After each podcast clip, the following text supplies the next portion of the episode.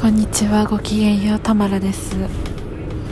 今これをバスの中から撮ってます。昨日ねお父さんと電話をしたんですけどお父さんからそのペルーのおじいちゃんが容体が急変してあのー、本当はイタリアに私が来るタイミング同じタイミングで来る予定だったんだけど来れなくなっちゃったって連絡が来たの。私最初お父さんからイタリアにペルーのおじいちゃんおばあちゃんも来るよって連絡が来た時泣くほど嬉しくて涙が止まらなくてなんか夢みたいな気分だったのね。だって私一番最後におじいちゃんおばあちゃんに会ったのは4歳の時だしなんならそれがそれ1回だけだしそれから何回かおじいちゃんもおばあちゃんも体調崩しててもしかしたらも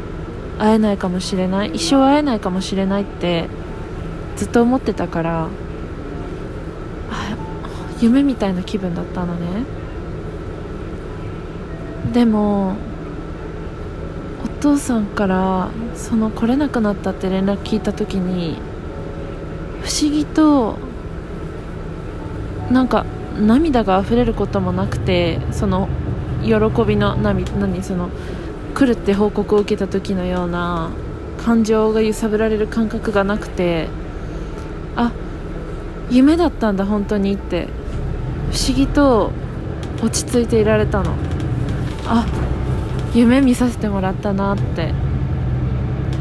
確かにそれは悲しいけど。うん。会いたいなおじいちゃんおばあちゃんペルーの。なんか私自分のことがまだよくわからないから。そのパーソナリティな部分はパーソナリティ的な部分はその自分の歴史を知らなくとも自分にたくさんね問いかけして答えてパーソナリティ的な部分では自分の歴史を知らなくても、うん、自分をよ自分を知っていくことはできるとは思うんだけど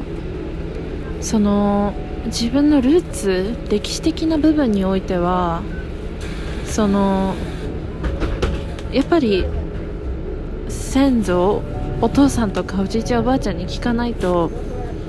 わからないじゃない。だから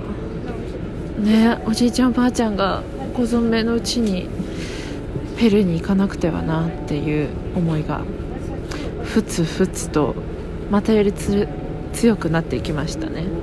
でももしかしたら私がスペインに滞在してる間にその体調が良くなったらまあ、イタリアに来るとのことなので、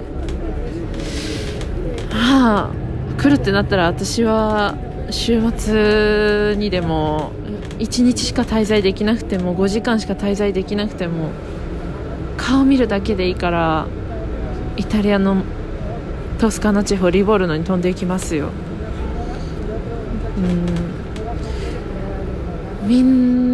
はどうなんですか？おじいちゃんおばあちゃんってさ結構なんかもう慣れ親しんだ存在っていう感じじゃない？私日本のおじいちゃんおばあちゃんは小学生の時に亡くなってておばあちゃんは中学生の時だな。あ違うおじいちゃんが中学生の時だな。でもうーんことの関わり、まあ、コネクションそんななかったからな。うん親戚もペルーの親戚は多いけど全然関わりなかったしなんかペルーとイタリアとあと南米の他の国とかにもいるけどなんかもっと家族を感じたい。そうね。っていう私の思いです。どうなんだろう。あでもなんか今こうやって話したらやっぱちょっと悲しくなってきたな。会いたかったなおじいちゃんおばあちゃん。うーん。そうです。そんな感じ。はい。終わりです。